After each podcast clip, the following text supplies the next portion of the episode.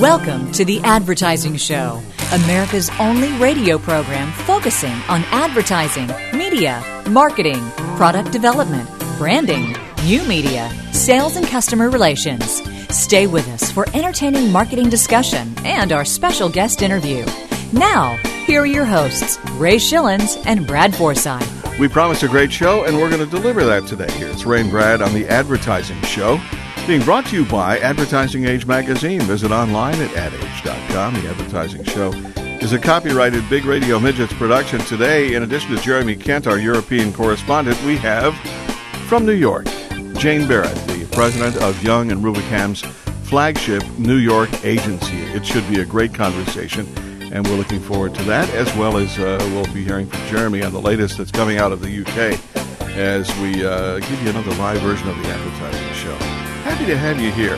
It's uh, obviously uh, a week that a lot of people, Brad, have talked about uh, uh, Japan and the ramifications of not only the earthquake and tsunamis, but the uh, now the danger they're saying, and some say it's not a danger, but I think it is of the, uh, the, the, the, you know the nuclear stuff going on over there. But there's an in- interesting thing that had happened as a result of this earthquake and tsunami.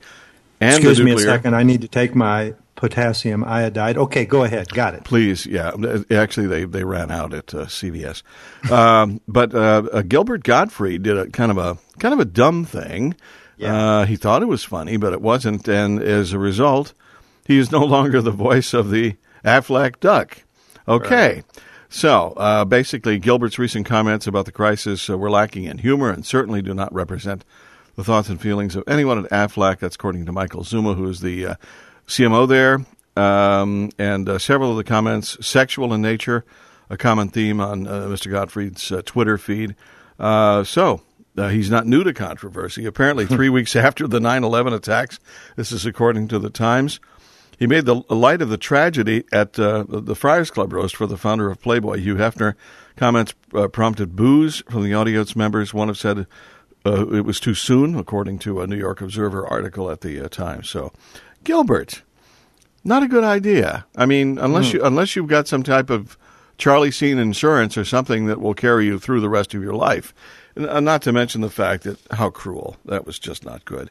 He's probably regret, regretting that, and, and we hope that uh, he recovers well. Isn't that kind of sad, though, Brad, when you think about that? Well, yeah, yeah, comedians are, are by nature used to putting themselves out there and, and doing cutting edge. Uh, controversial type comedy, those that are good, I think, but yet there a lot of them, not all of them, but most of them don't really understand the branding process and the importance yeah. of of representing a brand. Unlike uh, you know Jay Leno, I think uh, you know think what you want about him from a performer standpoint. I know you and I are Letterman fans, but nonetheless, mm-hmm. Leno many years ago used to do uh, endorsements for Doritos. That's probably about the last thing he ever did. But he's he's got some sense about representing himself as a brand, as an image, and so forth. A lot of these comedians just don't get that. Mm-hmm. Yeah, I, I, I agree.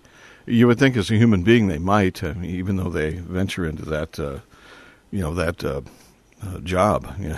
well, by by nature, the more out there they can be, I think sometimes they think the more attention they can get, and. Yeah.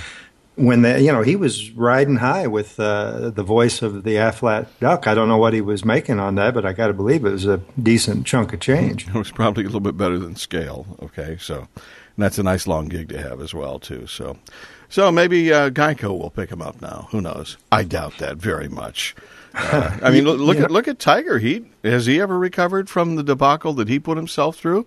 No. I, yeah, and now I mean, he can't play golf anymore either. He's just not back on his game. What a he's what he's, a he's lost it. He's lost his mojo. Uh, but I will say this: it's a great time to be a Murdoch sibling, Ray. If you haven't heard, James Murdoch, uh, who is just basically the son, one of the children of the mm-hmm. uh, famous uh, Rupert family, will soon be joining uh, the uh, uh, Abu Dhabi Media Summit as a participant. apparently, they're expecting what we're calling James Murdoch Jr to be uh, a major player in the region with a vital role of News Corp's new future growth expected through B to B Sky B, uh, which is a uh, media what am I saying here? Um, a television uh, satellite uh, channel that many Europeans, of course, are familiar with, mm-hmm. soon to be controlling half of News Corp's revenue. Uh, so wow. if you happen to have an opportunity to hang out with James, uh, hit him up for a small loan. He'll probably have it in his front left pocket. Yeah, write me a check, James. That's all I need. That's fine. Yeah. Jane Barratt yeah. just about to join us here. Jane, president of Young and Rubicam's flagship uh, New York agency. Her experience as a global branding and digital expert spans three continents and almost 20 years working with some of the world's uh, strongest and biggest brands. Uh, she joined uh, uh the organization Y&R in 2010 uh, from Sapient Interactive, where she spent two years as managing director, responsible for driving an expansion of marketing services for a broad range of global clients. So, uh, Jane will be here in just a few moments, along with our European correspondent, uh, Jeremy Kent, as well. I think this is a great idea, and this is from, um, uh, well, it's MTA, uh, uh, Metropolitan Transit Authority, raising between a hundred thousand and a million a year. Uh, basically, what this is, they're looking to sell ad space in the subway tunnels, and it's it's called a tiled ad space, uh, so that when a, a train passes by uh, they would look out the window to see a series of images seemingly static until the motion of the train uh, brought them to life, kind of like a, a, flip book.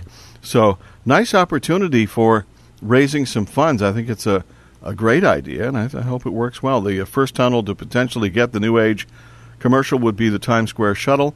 It's in a pilot project, so they're trying it out. But uh, between a hundred thousand and a million a year to look out the window and see some ads is probably a lot better than seeing nothing and or graffiti and or just a plain yeah. old brick wall. So I mm-hmm. applaud I applaud MTA for their for their efforts there. I wish that other cities, uh, well, for instance, Houston doesn't have any type of transit advertising. They used to. I mean, uh, when I was here in the '70s, I, I do believe M- uh, Metro had uh, uh, advertising on buses and such, but now there's there's nothing here, and they've got the light rail here. So I think anytime that you can take advantage of something like that, it's a doggone good idea. The advertising show. It's uh, Ray Schilens and Brad Forsythe. We are happy to be live with you this week with Jane Barratt, Y&R, president of the uh, flagship New York agency. We're going to talk to Jane out of New York here in just a couple of moments, and hear from Jeremy Kent here momentarily. Advertising show is being powered by Schipul.com. It's S C H I P U L.com. And that is an incredible marketing platform uh, for uh, for uh, businesses and service oriented businesses and such. So check it out at Schipul.com. They power the advertising show and always do a great job for us. It's time for Jeremy here on the advertising show. Hello and welcome to the European News Desk, coming to you from a sunny London where spring is finally in the air. This week, Perform is planning an 800 million IPO, top 100 advertisers boost spend, and brands commit to public health.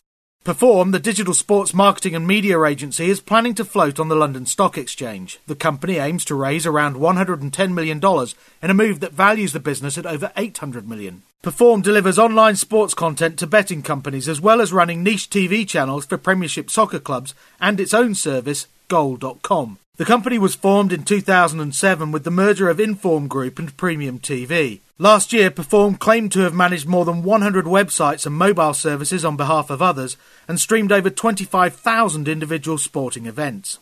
Some positive news now as Nielsen Research reports that over three quarters of the UK's top 100 advertisers increased their ad spend last year. TV advertising saw the biggest uplift with a 17% rise, and print, outdoor, and cinema also did well. The only faller was radio, which dipped by 6%. The biggest advertiser was Procter & Gamble, who spent $330 million. The number two slot was taken by BSkyB with a spend of 235 million, while the British government slashed its spend by 50% and dropped from number one to number six in the table.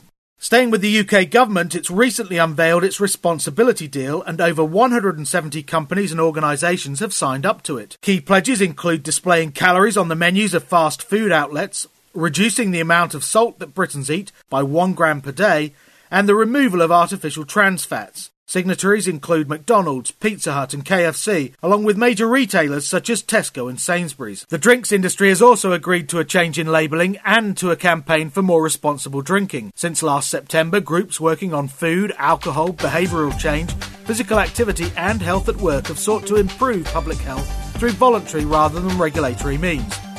This is Jeremy Kent at the European News Desk for The Advertising Show. Jeremy Kent knows everything that's going on over there. I think that's pretty cool. Thanks, Jeremy, on the advertising show. Ray Schilens and Brad Forsythe with our very special guest, Jane Barratt. Jane is president of Young and Rubicam's flagship New York agency. Need I say more? No, I don't. Hey, Jane, welcome to the advertising show. Thank you. It's great to be here. Yeah, so Jane, uh, to get us started today, why don't you touch upon some of the highlights at Y&R for the past six to 12 months? This is the advertising show's opportunity that we afford all of our special guests to brag a little bit about your firm before we get down to business. well, thank you so much. I think uh, this is fundamentally such a wonderful time for the advertising business, and I think within our agency, you know, we're definitely seeing the dynamics of the changing landscape, um, the innovation, and and really the excitement for what is next and what's new and what are the new challenges within the business. And uh, you know, we have an amazing range of clients that we work with, uh, from CPG clients where you know we live and die by sales of of food product, for example, flying off the shelves, and then you know to the other end of the scale, you know, very niche clients where we can you know do some pretty amazing, uh, amazing innovation. I think one of the one of the highlights for us in the last year was a wonderful little uh, little initiative we did for Airwalk, which is a, a sneaker company that gets outspent by a multiple of I'm going to go with probably nine zeros or at least eight zeros by some of the big other the other big uh, wow. athletic manufacturers. Um, and we created the world's first invisible pop-up store, which was such a great. I mean, it was a very functional. You can't say it was an advertising campaign. You can't say it was a sales driver. You can't say it was a PR thing. It was sort of all of those things. But advertising is still the best, you know, catch-all phrase to describe what it is. And uh, we basically used augmented reality to sell very limited edition sneakers in two locations um, Venice Beach in LA and in Washington Square Park in New York. And uh, people had to basically find the sneakers through an augmented reality app, and then you could buy it there on the spot with um, e commerce functionality. So it tapped into some really wonderful things around how. Uh, how the sneaker community works anyway you know, the mm. limited edition, the hard to find, a great use of technology, sort of the instant gratification. I think you know that that was definitely a, a wonderful highlight, and uh, certainly the sort of thing that you know we love doing as a company and experimenting with new technologies. Obviously, that you got know, a lot of buzz too. I would imagine, huh? Yeah, it got some great buzz, and I mean that was that was. Uh, there was a lot of um, gratitude from from Airwalk in that it basically did the equivalent of a very, very large paid media spend. Wow. You know, uh, it seems like, and, you know, bear me out with this, I suppose, Jane, that the clients that are strapped with smaller budgets, uh, I hearken back to MINI when they first rolled out in the U.S., and now you speak of Airwalk. Those are the ones that are seem to be more open to innovation and, and new ideas, and what a wonderful example of how to engage with your uh, potential consumer in a very innovative platform. Yeah, I think we're very lucky to have clients, both big and small, that have that appetite for innovation. Um, you know, we uh, did some work recently with for both Virgin and Land Rover, and both of those brands have uh, you know innovation at their core. They're wonderful brands. Um, where we partnered with a new um, speaking of News Corp earlier, the new News Corp iPad only publication, The Daily, and we're able to do some really interesting advertising units, um, which, you know, got great interaction rate, great response rates. You know, we were really, again, the, the benefit of being first and doing something in a way that people haven't seen before always over indexes on, on the ROI, often not in the ways that exactly expect, but uh, it's certainly great for the brand, and it's great for brands with innovation at their core to be doing those things. Sure. So you so you spent ten years at Euro RSCG, working in Australia, Malaysia, Hong Kong before coming to New York. So can you think of a better way to prepare someone for a global perspective on uh, branding as uh, as your own in terms of having that? Uh, uh more global view before coming to YRU New York? It's I've had a very fortunate journey along the way. I think starting in smaller markets like Australia and Malaysia, you really get a sense of what works at that absolute grassroots level. And you know, every every company and every product is complex. Every market is complex. Every consumer segment is complex, and it's very hard to make proclamations about what's going to work and what's not going to work. So having that innate appreciation for how to adapt something to a local market is um, again something which I'm very grateful for. And then sort of a regional perspective as well. I think Asia Pacific is a great region. I mean, it's not dissimilar from Europe or Latin America in that the countries are so diverse. Like if you look at the, the cultural differences between a you know a Korea and an India, you know, or Australia and China, they're incredibly um, incredibly, incredibly different, and to have a, a, regional responsibility to try and make sense of the whole and what's going to work efficiently for the whole, as well as working at that sort of local market level, is um, was a great perspective to have too. So, yeah, like I said, it was a wonderful foundation before moving to New York to have uh, deep deep experience, you know, out there in the world with people as opposed to, you know, what they look like on a research report. Really? Yeah. You know, uh, I noticed in doing some research for today's interview, you were on CNBC earlier in the year discussing your picks for Super Bowl ads, and uh, not to rehash old news, I from what I saw, you pretty much line up with our thinking, in that. Uh, uh, the Super Bowl spots in general uh, just weren't in keeping with what I and I think all advertising practitioners had become accustomed to over the years. Uh, in a word, I think lame would be uh, one word that comes to mind. Uh, moving on from that, and you know, if you want to jump in and correct my thinking, if you don't align with our thinking, you can do that. I, but speaking. I, I, wouldn't say lame. I'd say that there's been um, an expectation set and certainly a formula that's been followed sort of more rigorously over the years. That um, sometimes a lot of the categories tend to blur together with the one note gag for sort of beer and soda and, and snack food. And then, uh, you know, I think the automotive category did a good job this year of the, at least the cars differentiate, or the brands differentiating themselves a little better. But mm-hmm. there's um, there is a formula and a level of expectation that's followed, and you can see some brands actually straying from their core in order to sort of fit in with the, you know, the Super Bowl set, which I think is, you know, it's such a giant mistake. But at the same time, when you've got such amazing, you know, high production value, incredible investment going into other spots, it is something that you have to make a special effort for. It's just a very delicate balance to walk.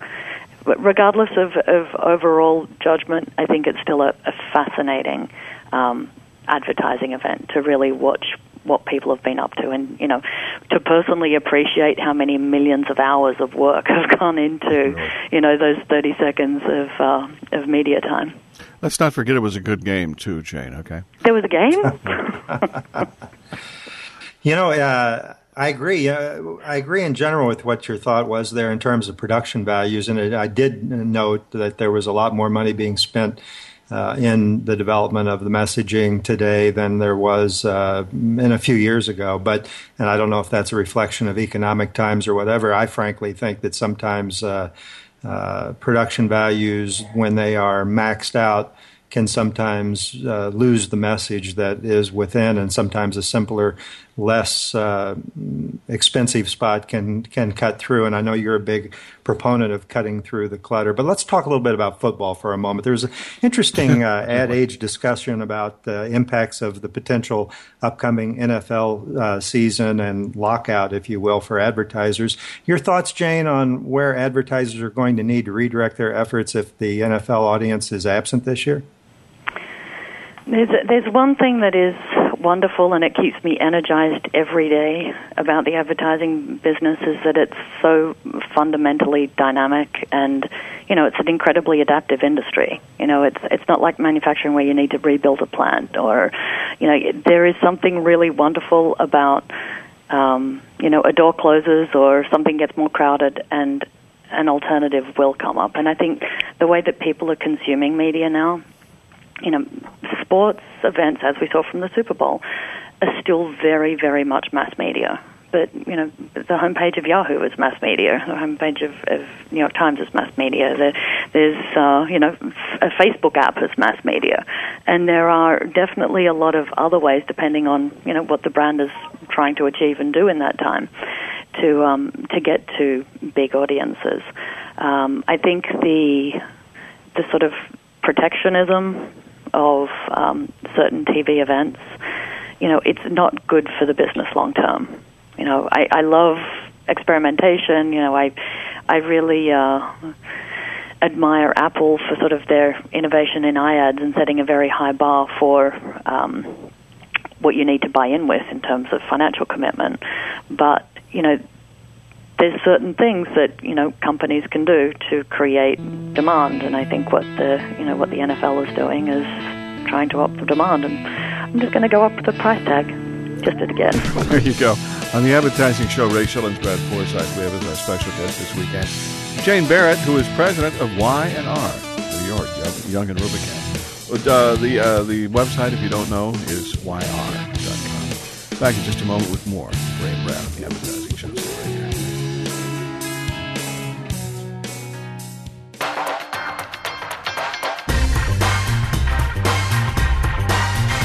You're listening to The Advertising Show with Ray Schillens and Brad Forsythe. Hey, Columbus, we can't turn back without an order from you. I'm not talking while the flavor lasts. What are you chewing? Speech not Welcome gum? back, Ray Schillens, We Brad could Forsythe on the advertising show. You don't even have to say uh, anything beyond Y and R. You just know what it is. That's a great brand, isn't it? Uh, uh, it should be. As a well distinguished and uh, long distinguished, uh, you know, uh, background in advertising. Our guest is Jane Barratt, who is president of Young and Rubicam, New York. Jane, welcome back to the show. Thank you so much. I want to go back to where you were ending the last segment and talk a little bit about your thoughts on that attitude and why it exists. You know, people in our industry have been suggesting for millennia, that's, that's maybe stretching it a bit, but certainly decades, that uh, our industry is undergoing change and, you know, chicken little, the sky is falling. Television was supposed to kill the movie business. FM was supposed to kill AM, satellite radio, and TV is supposed to kill off those traditional radio and television channels, but it never happened. So, why is our industry so preoccupied with, with this obsession or worry about the demise of traditional media channels when our history suggests you really don't need to be? It's I, I can give you my personal pop psychology view of it, but uh, it, it is really quite fascinating. I, I think what we do every day when we come to work is, and in fact, it's pretty much every day, regardless of where you are. But you know, we we deal in the world of the possible, in, in positivity, and things that are designed to make people feel good or align with a company, or you know, it's we very rarely deal in the negative. And I mean, it's just my personal theory that maybe the inherent negativity is a, a backlash against that. but I think there's also a it's an incredibly complex business. Now I'll give you that was my pop pop psychology answer. my, mm-hmm. my my more academic answer is um, I think there is incredible complexity and uh, enormous dollars at stake.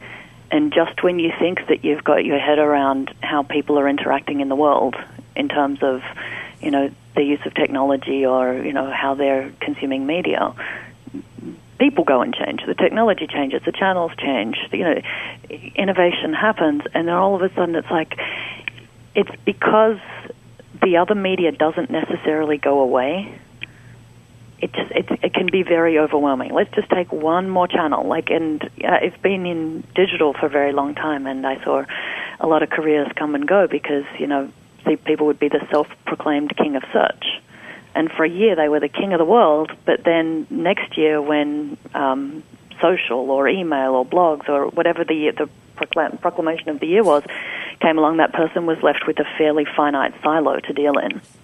So um, I think the you know it's the notion of the additive channels is one that can be overwhelming, um, and also you know it's the the dollars that companies spend don't go up exponentially with every new channel that gets added. So there's a lot more pressure.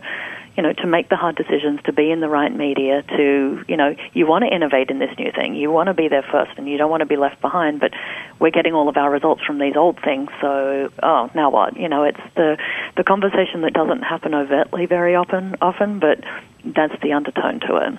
You mentioned Yeah. augmented reality before as part of the promotion that you did with the uh, shoe manufacturer. And in 10 years, uh, we'll say, can you believe that we used to have that ancient technology called augmented reality? We had to use our phone. Are you crazy? Yeah, Remember when you had to carry something around? Exactly. What's with that? Yeah. It's I, so, everything. Again, I love I love the adaptive nature of humans and the media. Is that what is the most amazing thing today? You know, I was just on a flight a few hours ago. You've got Wi-Fi. It's like you're sitting in your office. It's amazing. Mm-hmm. And you know, two years ago you couldn't think of that. And a year from now, if you don't have Wi-Fi, you'll be you'll be really really crabby about it. You know. really. Go ahead, Yeah.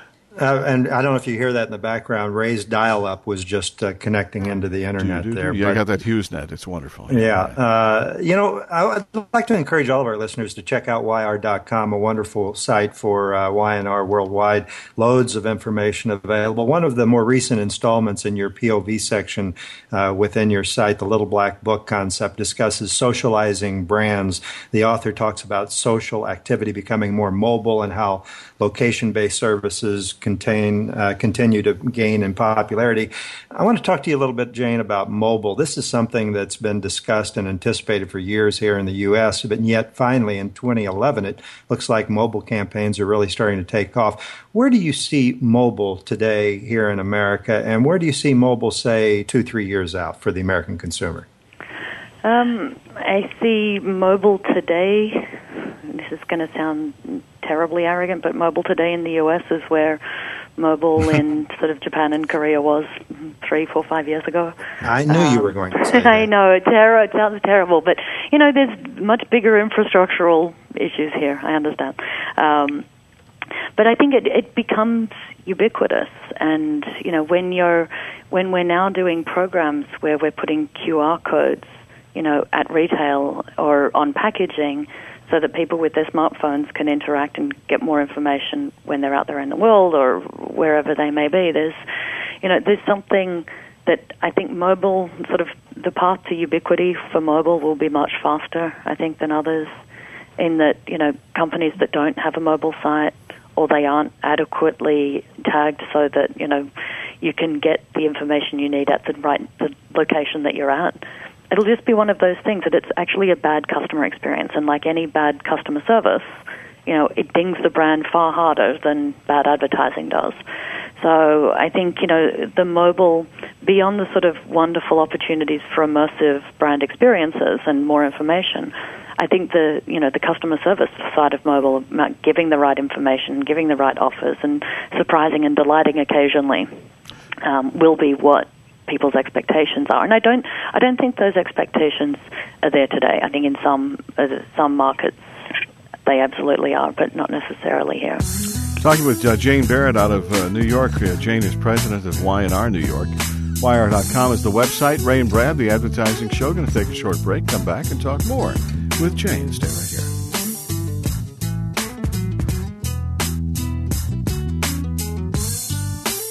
Back on the advertising show, it's Ray Schilens, Brad Forsythe, and we are so happy to be talking with Jane Barratt out of New York. Jane is president of Young and Rubicam, Y&R New York. Jane, such a pleasure to have you here. Welcome back to the show. Thank you.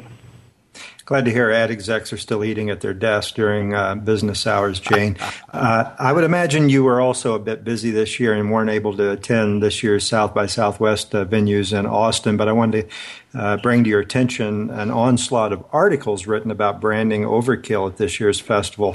Uh, I'd like to get your thoughts on how advertisers can overcome this tendency to overdo their branding efforts as they sometimes do. I mean, people expect – you know that kind of uh, high prominence of branding commercial activity at CES every year, Consumer Electronics uh, Show, of course, for those that are acronym challenged. But this year, the over-the-top effort uh, becoming more and more uh, prominent, I guess, at the South by Southwest Festival has had a negative backlash. What can marketers do to maintain a, a more tasteful balance when they get out there and, and bring their brand to those types of venues?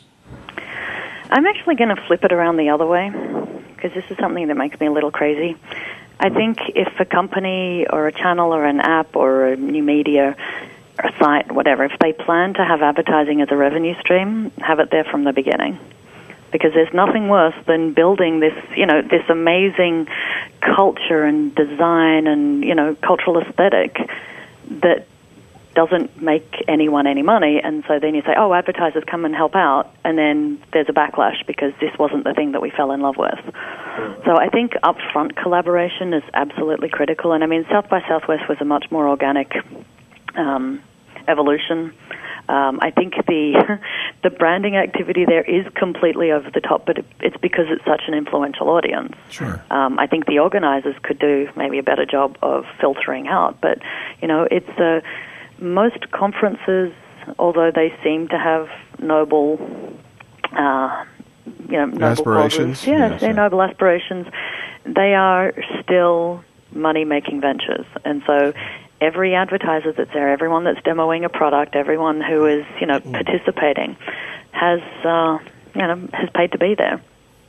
So it's uh, it's hard for them to blame the advertisers because they're they're buying in and someone's accepting the money. The, the audience, basically, the audience is being sold, and I understand when people feel negative about that, but there should be a better sense of collaboration up front. Yeah.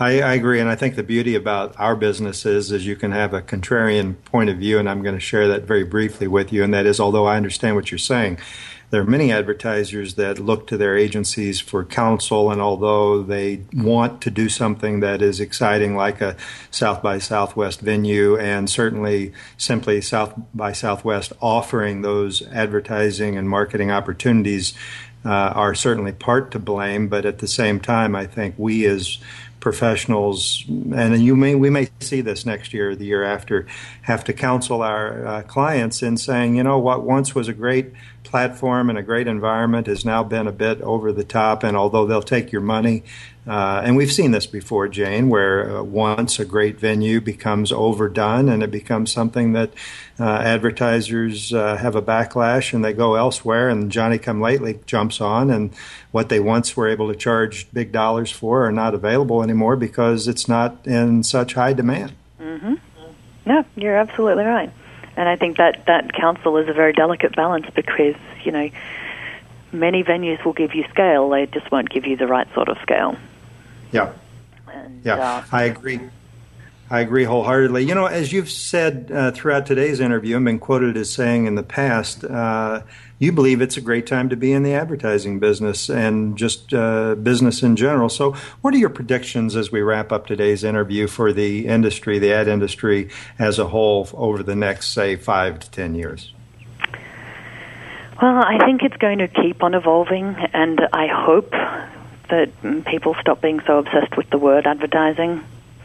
And it's, in some people's mind, a very narrow meaning.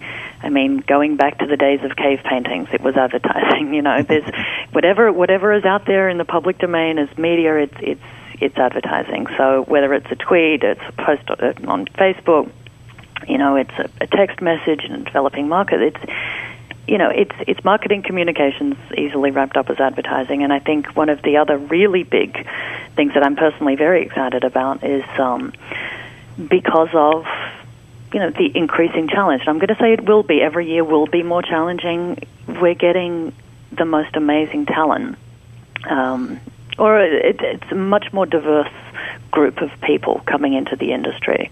You know, someone may have entered, the industry as a programmer and ends up as a, a strategy person. Someone else might have entered as a, you know, as a writer and ends up as a, you know, a director, a content director. There's, there's a lot more positions from the, you know, the olden days, and I think the sort of people coming in are a lot more representative of a, a broader populace, and I think that can only be good for the business because there's um, an acknowledgement that again there's a lot of ground to be covered in the media space. It can be complicated to tell, you know, a simple brand story and enable great brand interactions with people.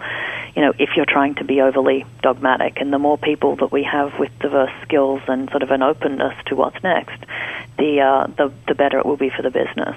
You know, Jane, it sounds like it's first of all such a nice thing to get such a refreshingly positive spin on our industry, number one, but it also sounds like I know you're speaking on behalf of Young and Rubicam, but this is coming from the heart here. So this is a uh, this is a very uh, a, a true passion that you have about our industry as well. Absolutely, and and you know what? The great thing about Y&R and the reason why I joined here is it's been innovating for the last ninety years. You know, no business survives if it stays still. And I think you know at the at the soul of the brand here is something really wonderful of you know about resisting the usual and really having a great balance between creativity and strategy. And you know they're the fundamentals of our business. Well, keep the team together and keep up the great work. And again, thanks for uh, being a part of the advertising show today. Thank you, Brad, and thank you, Ray.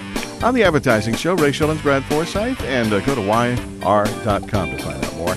It's always great when you get a chance to drop by and uh, catch the interviews that we do uh, throughout the year here at the theadvertisingshow.com. Uh, today's interview, phenomenal. All of the other ones up there as well at theadvertisingshow.com. Well worth listening to. If you're not a regular listener, go and, and, and check out a few of those and tell your friends as well. About the Advertising Show, being brought to you by Advertising Age Magazine. Visit online at adage.com. The Advertising Show is a copyrighted Big Radio Midgets production, and we will talk to you next week. Why do more media professionals read iwantmedia.com? iwantmedia.com features reports from industry leaders and media personalities. iwantmedia.com gives you quick access to news, stats, trade orgs, and industry publications, and it's updated daily. Forbes says iwantmedia.com contains everything media professionals need to stay ahead of the game. The Washington Post calls it the source for the serious media geek. Do you get it? If you don't, you should. To sign up for free daily email alerts, visit iwantmedia.com.